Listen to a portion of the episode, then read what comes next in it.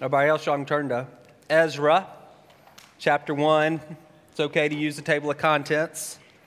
No shame. That's not a book a lot of us read very often. So, I'll give you a good bit of background just to get us up to speed, not a period of biblical history that many of us know much about. So, big picture the kingdom of Israel is made up of 12 tribes. And under Saul, first king, David, second king, Solomon, the third king, all of those 12 tribes were united. They're called the nation of Israel. After Solomon, the, the kingdom divided. So you had the 10 tribes in the north, you can see them listed there. Uh, they, they became known as Israel, which is confusing. Or Ephraim was another name that they were known as. The capital was Samaria, and they only had wicked kings. They started with a wicked king, and they never got a good one.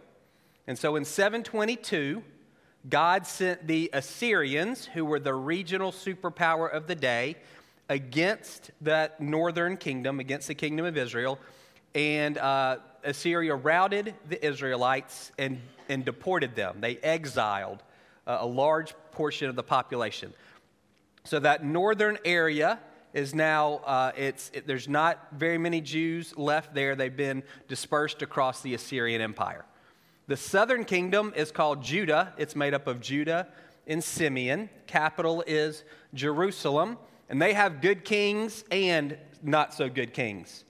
They'll have some not so good kings, and then a good king will come on the scene and he'll reform uh, the nation, and then they'll slide back into uh, wickedness and rebellion. But ultimately, wickedness wins, and God sends the Babylonians against the southern kingdom. So this begins in 605 BC. The Babylonians have overthrown the Assyrians, and so now the Babylonians are the biggest kid on the block. They're the regional superpower of the day, and they come against uh, Jerusalem or Judah over the course of about 20 years, from 605 to 586. They exile about 10,000 uh, uh, citizens of, of Judah. It's, it's not like the Assyrians who kind of exiled everybody. The Babylonians just kind of take the top off of society. They take the leaders, they take the artisans, they take the craftspeople, they take the merchants, they take the wealthy, and they deport all of them, and they leave the poor and the poorest of the poor to farm the land, to, to cultivate the land, so they can pay tribute back to Babylon. So that has, begins in 605, and then 586, Jerusalem is overrun. The walls around Jerusalem are destroyed. The temple is destroyed. The best articles of the temple, everything worth anything, is taken by the Babylonians back uh, to, their, uh, to their capital. And the other fortified cities around in Judah are destroyed as well. So it's complete devastation. So by 586 BC, the promised land is not the promised land anymore. Jerusalem has been destroyed, the temple has been destroyed, and many of the Jews have been dispersed across the broader Babylonian Empire. Devastating, it's hard to overstate. Maybe it's impossible to overstate how devastating that experience would have been for a Jew. Some of the most important promises God made to them, some of the, the, the terms of their covenant, the terms of their relationship.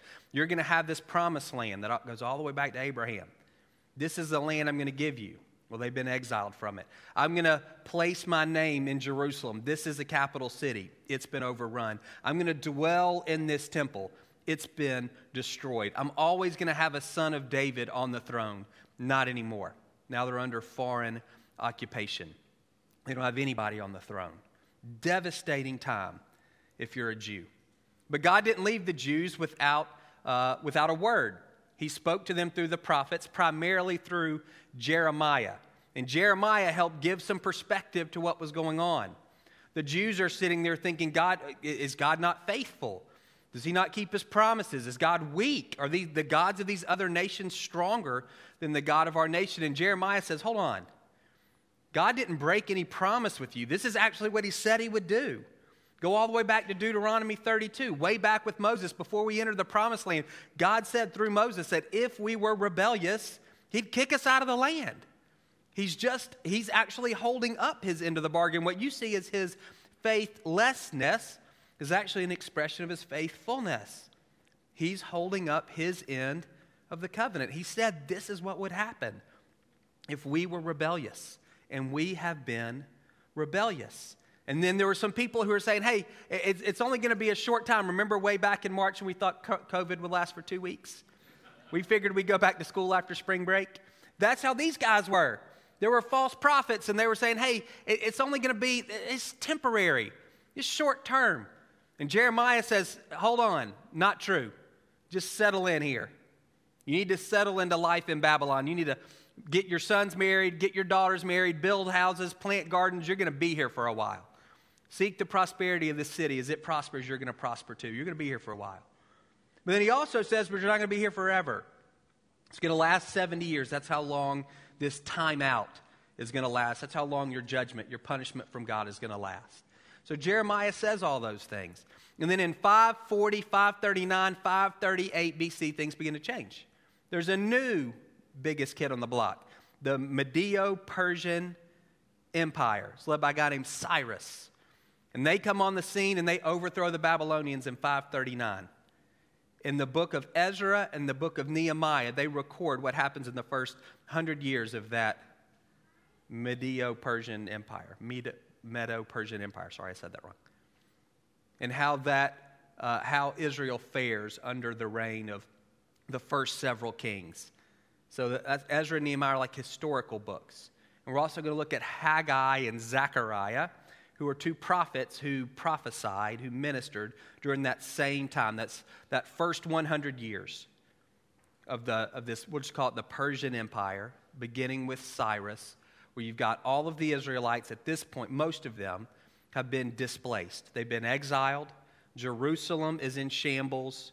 The temple is in shambles. They've got no king on the throne.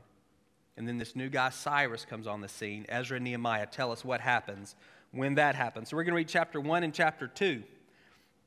In the first year of Cyrus, king of Persia, in order to fulfill the word of the Lord spoken by Jeremiah, the Lord moved the heart of Cyrus, king of Persia, to make a proclamation throughout his realm and also to put it in writing. This is what Cyrus, king of Persia, says The Lord, the God of heaven, has given me all the kingdoms of the earth and he has appointed me to build a temple for him at Jerusalem in Judah. Any of his people among you may go up to Jerusalem and Judah and build the temple of the Lord, the God of Israel, the God who's in Jerusalem, and may their God be with them. And in any locality where survivors may now be living, the people are to provide them with silver and gold, with goods and livestock, and with free will offerings for the temple of God in Jerusalem. Then the family heads of Judah and Benjamin, and the priests and the Levites, everyone whose heart God had moved, prepared to go up and build the house of the Lord in Jerusalem. All their neighbors assisted them with articles of silver and gold, with goods and livestock, and with valuable gifts, in addition to all the free will offerings. Moreover, King Cyrus brought out the, temp- the articles belonging to the temple of the Lord, which Nebuchadnezzar had carried away from Jerusalem and had placed in the temple of his God. Cyrus, the king of Persia, had them brought by Mithredath, the treasurer who counted them out to Sheshbazzar, the prince of Judah. This was the inventory gold dishes 30, silver dishes 1,000, silver pans 29, gold bowls 30, matching silver bowls 410, and other articles 1,000. In all, there were 5,400 articles of gold and silver. Sheshbazzar brought all these along with the exiles when they came up from Babylon to Jerusalem.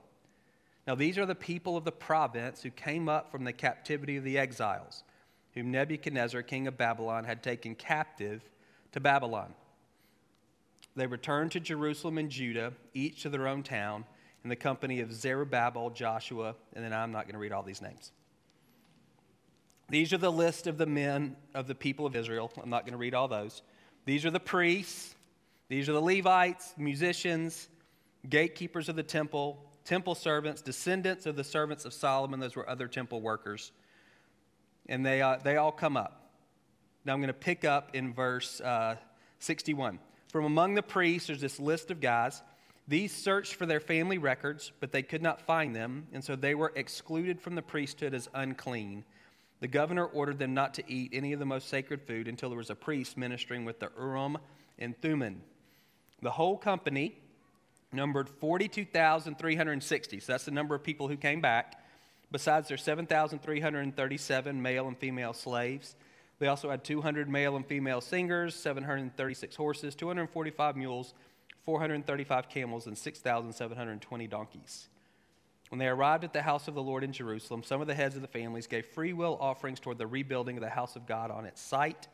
According to their ability, they gave to the treasury for this work 61,000 darics of gold, 5,000 minas of silver, and 100 priestly garments.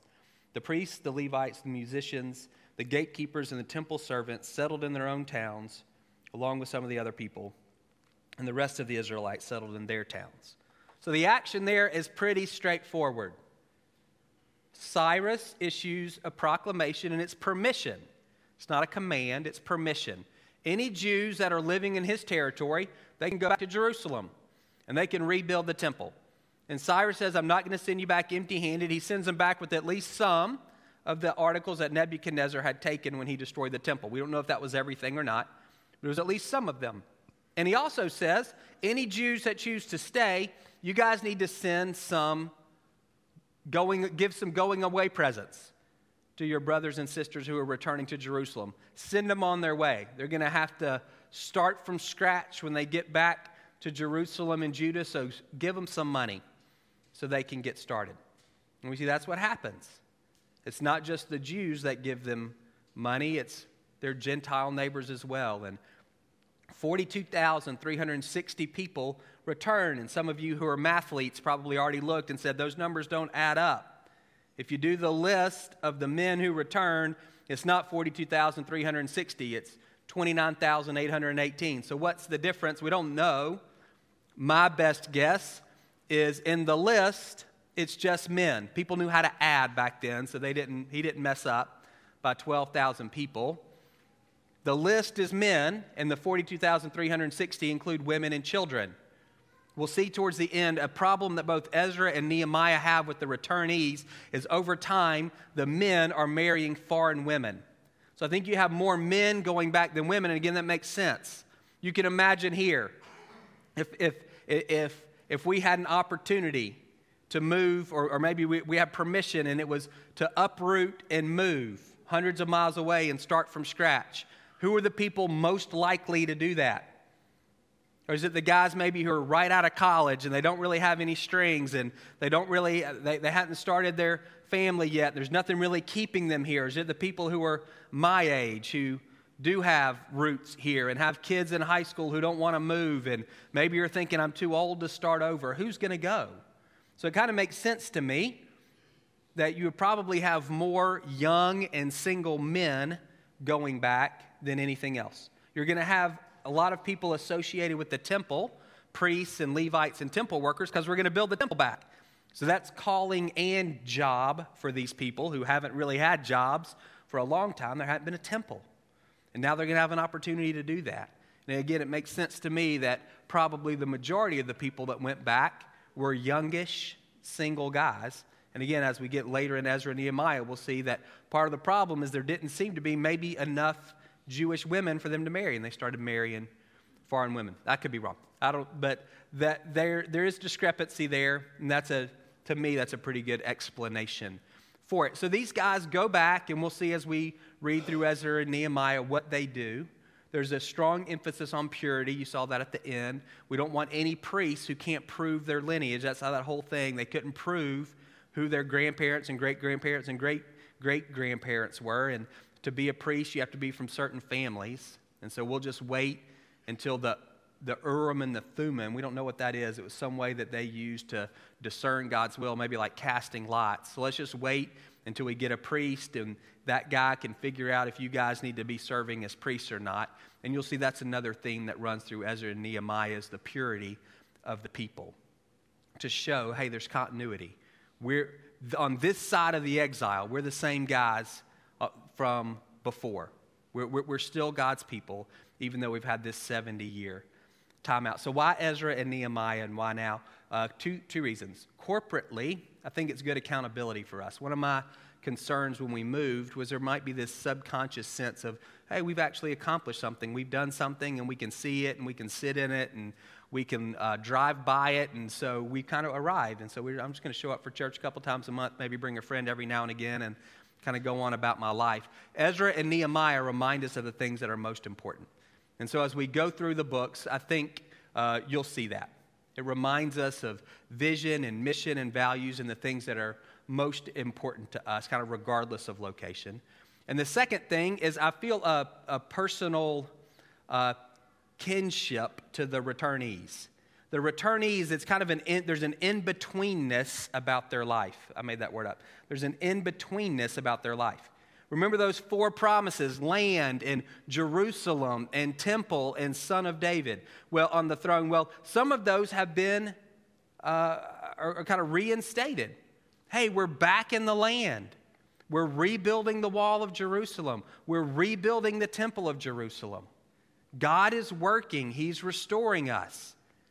But they're still under the leadership of a pagan king, Cyrus and that will extend for centuries.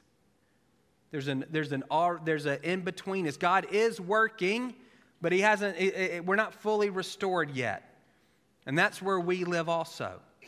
We know God is establishing His kingdom on earth as it is in heaven. We can sing there's going to be a breakthrough, and there are times where we see God working in our lives, in our families, in our schools, in our places of business, in our city, and in our world, and we can get it. We can get excited. We can listen to Josh and Mandy, and we can all think back just several years ago when they had a church. I went to church there once, and they had literally two people were in the service, and, and now their room is getting really close to full, and we, we can celebrate that, the way God is working. And then we also all know our world has fallen. And the enemy still, st- still continues to steal and kill and destroy. And people continue to get sick and die. And people, wicked people continue to prosper. And righteous people continue to kind of get plowed under. And there's an in betweenness to our life. And I think, again, we can learn something from these 42,360 returnees and what it looks like to live in between. So, uh, one thing as we close today, we're going to probably be done about 10.05, 15 more minutes. We'll stretch a little bit. Sorry about that. The, the phrase that jumped out at me, it, occur, it occurs twice. God moved, or your Bible may say, God stirred the heart of fill in the blank. We expect it in verse 5. God moved the heart of the Jews to return. And we're like, of course he did. Those are his people. Of course, he stirred their hearts. And those of you who've been following Jesus for any length of time, you probably have a, an experience, at least one, where you can say, And God stirred my heart. And you can tell the story. And you may not use that exact language. You may say, God led me, or God spoke to me, or God told me, or, but, but that's, it's the same reality. God initiated some action and you responded. God stirred your heart. And we expect that in verse 5. Of course, that's what he does with his people. Much more unexpected in verse 1. God stirred the heart of Cyrus. Cyrus is a pagan king. Don't let the language fool you when he talks about the Lord God. That doesn't mean that he's following our God at all. That just means he acknowledges there's a God in this little city, Jerusalem, and I want to keep him happy. And so when I'm talking about him and his people, I'm going to use the language that they use. There's no indication that he was submitted or surrendered to God at all. So don't hear that. And yet we see God stirring his heart. And we kind of think, well, what is that? He's not one of his people. And we see that same phrase several times in the Old Testament. God stirred the heart, same phrase of the Assyrians, to attack the northern kingdom that we talked about earlier. God stirred the heart of the Babylonians, same phrase, to attack Judah, the southern kingdom that we talked about earlier. God stirred the hearts of the Persians to attack the Babylonians. So we see God stirring the hearts of individuals and empires that aren't His. What's going on? All that's an expression of God's sovereignty. That's a fancy word. God's sovereignty is His ability to accomplish His will. You have a to do list. God's sovereignty means everything on His to do list gets checked, there's nothing undone.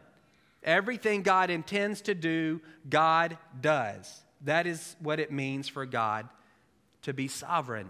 Remember in, in, in uh, verse 1, it says all of this stuff is happening to fulfill the word of the Lord through Jeremiah. Jeremiah gave several words a hundred plus years before any of this happened.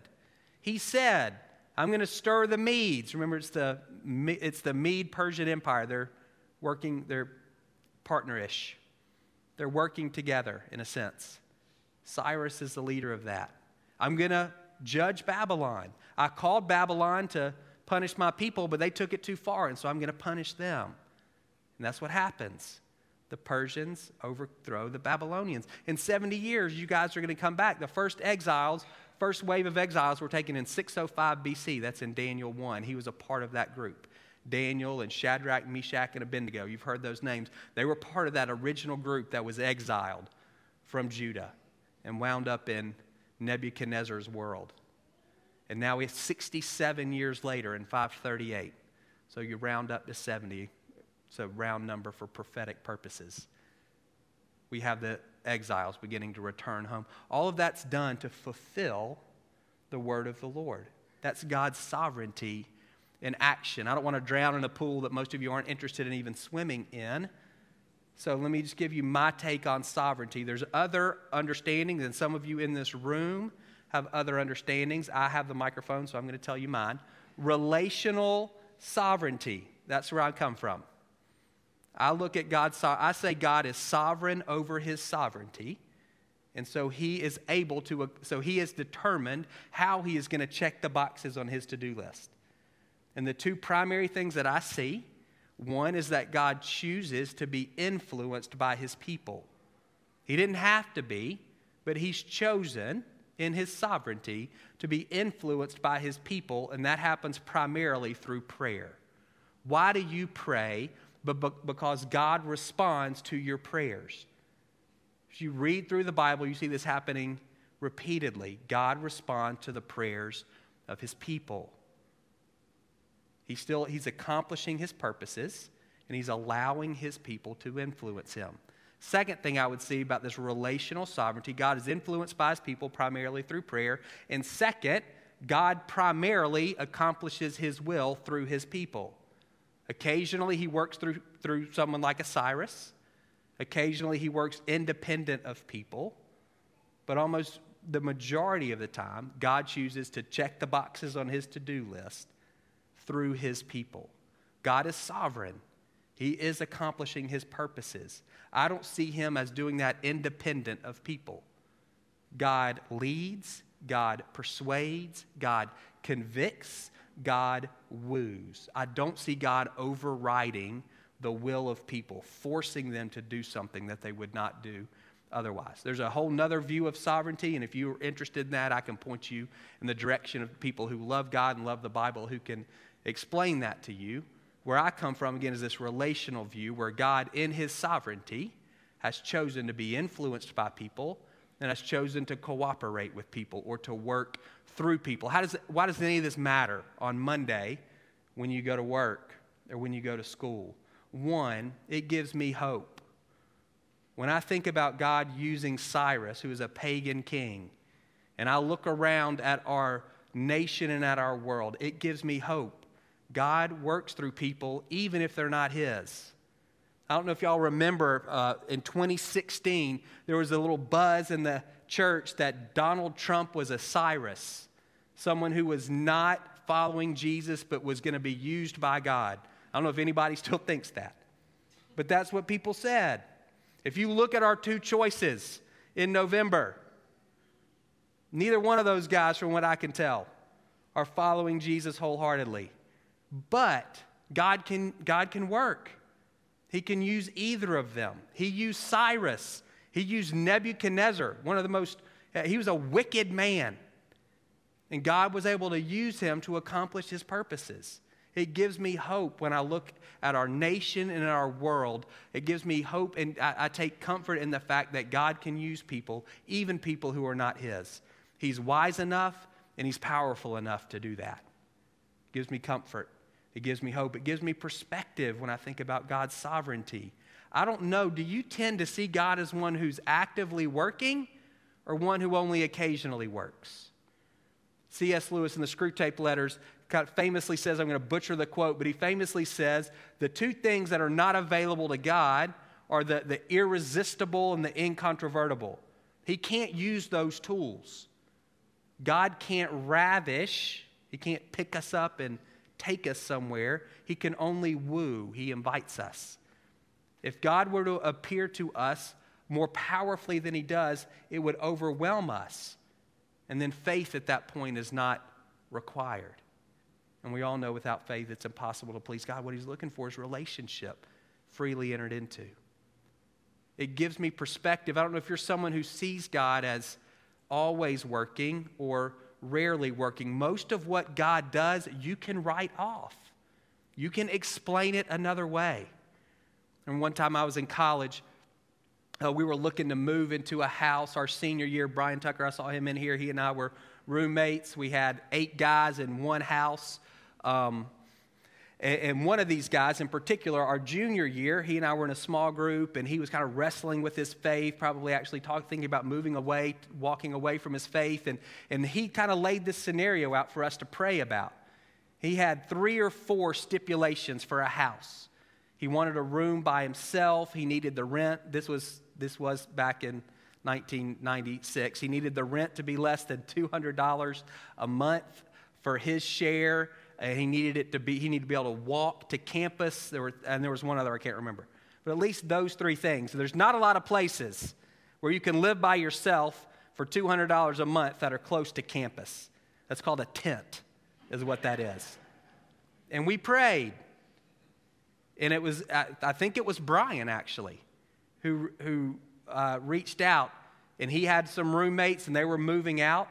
And so there was enough room for six of us to move in with him. He had another roommate, six of us to move in. This guy got his own room, walkable to campus, less than $200 a month.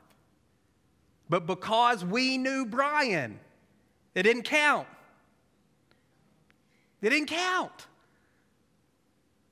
I didn't get it. It's easy to write off what God does because He often works through pretty normal means. He checked every box on the guy's list. And the guy said, No, it doesn't count because we went to high school with Brian.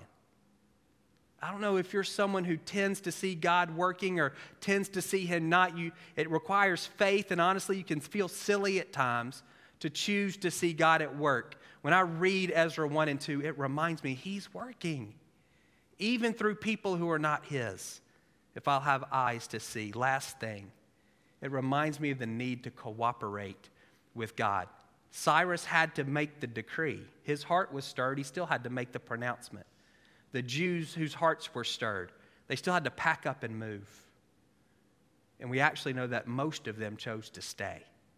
42,000 returned. More than that chose to stay, which is heartbreaking. I think about that for me. God is sovereign and He is at work and He's going to, he's going to check the boxes. But for better or worse, He said, I'm going to work through you and you to make that happen. That's not pressure, that's invitation. Some of it is your prayer and some of it is your daily obedience. You may have to pack, you got to pack up and move like those Jews did. And I think about that we're going to close with this psalm, Psalm 95. We don't want to harden our hearts. It's so easy for us to do that. Most of us don't harden our hearts intentionally. We don't. But our lives are really loud and our lives are really busy.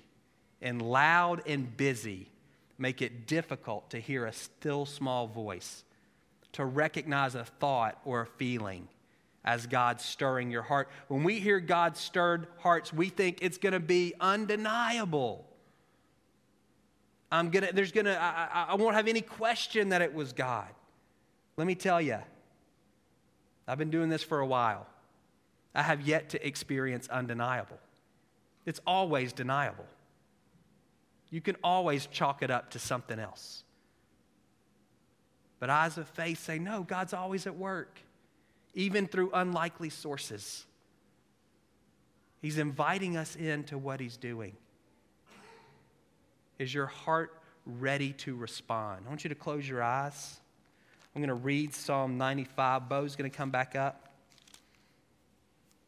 He's going to lead us in a song of worship. And this is how I want you to respond as I read this psalm.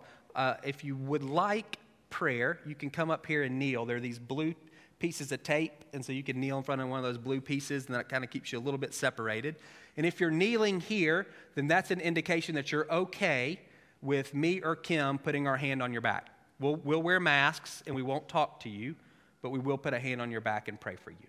Uh, if you're not comfortable, then you can kneel. Uh, you can just make your chair an altar if you want to respond in that way. Um, read, this is Psalm 95, and I want you to close your eyes as your eyes are closed. I want you to think about this. Ask the Lord to speak to you. Come, let us sing for joy to the Lord. Let us shout aloud to the rock of our salvation. Let us come before him with thanksgiving and extol him with music and song. Why? For the Lord is the great king. So this is speaking about the sovereignty of God.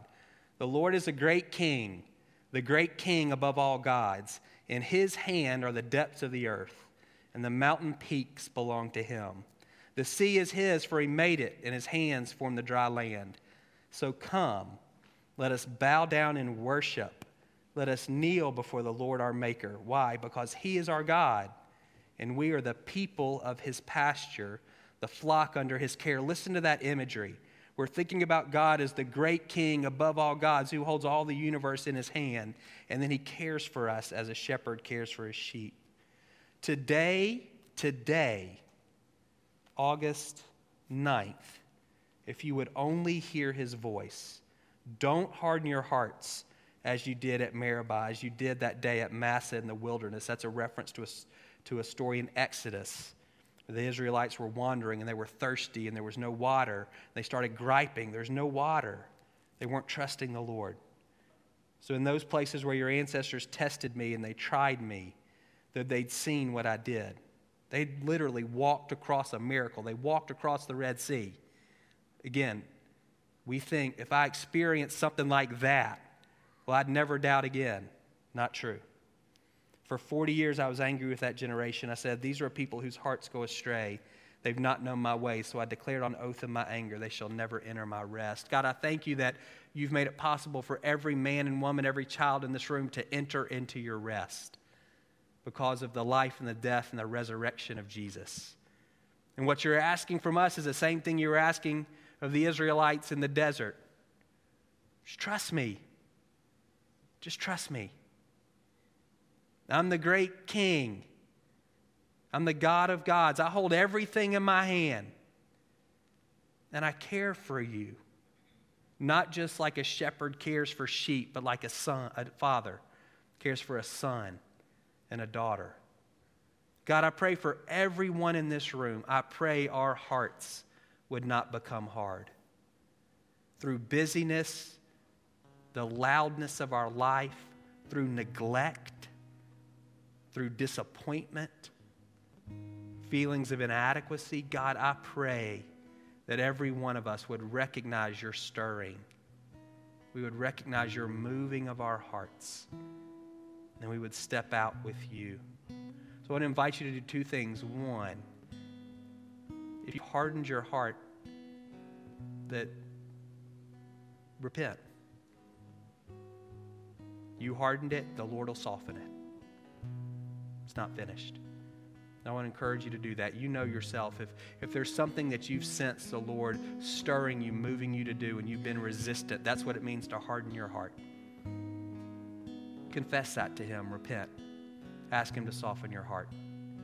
For some of you, you're thinking, man, I sure do wish God would. I, am I'm, I'm here, I'm, I'm ready. God's not speaking, He's not moving, He's not stirring me. You ask Him to do that this morning. He used Cyrus, he, he used Nebuchadnezzar. In Numbers, he used literally a donkey. If he can use a donkey, he can use me.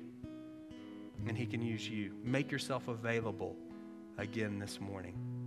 So, Holy Spirit, would you do that for those of us whose hearts have become hard, either by our own deliberate choices or just by the accidents of life? Would you soften our hearts so we would hear you speaking to us? We would sense you stirring us. And for everyone in the room, in the room I pray for that stirring, that leading, that still small voice, inviting us into this grand work that you're doing.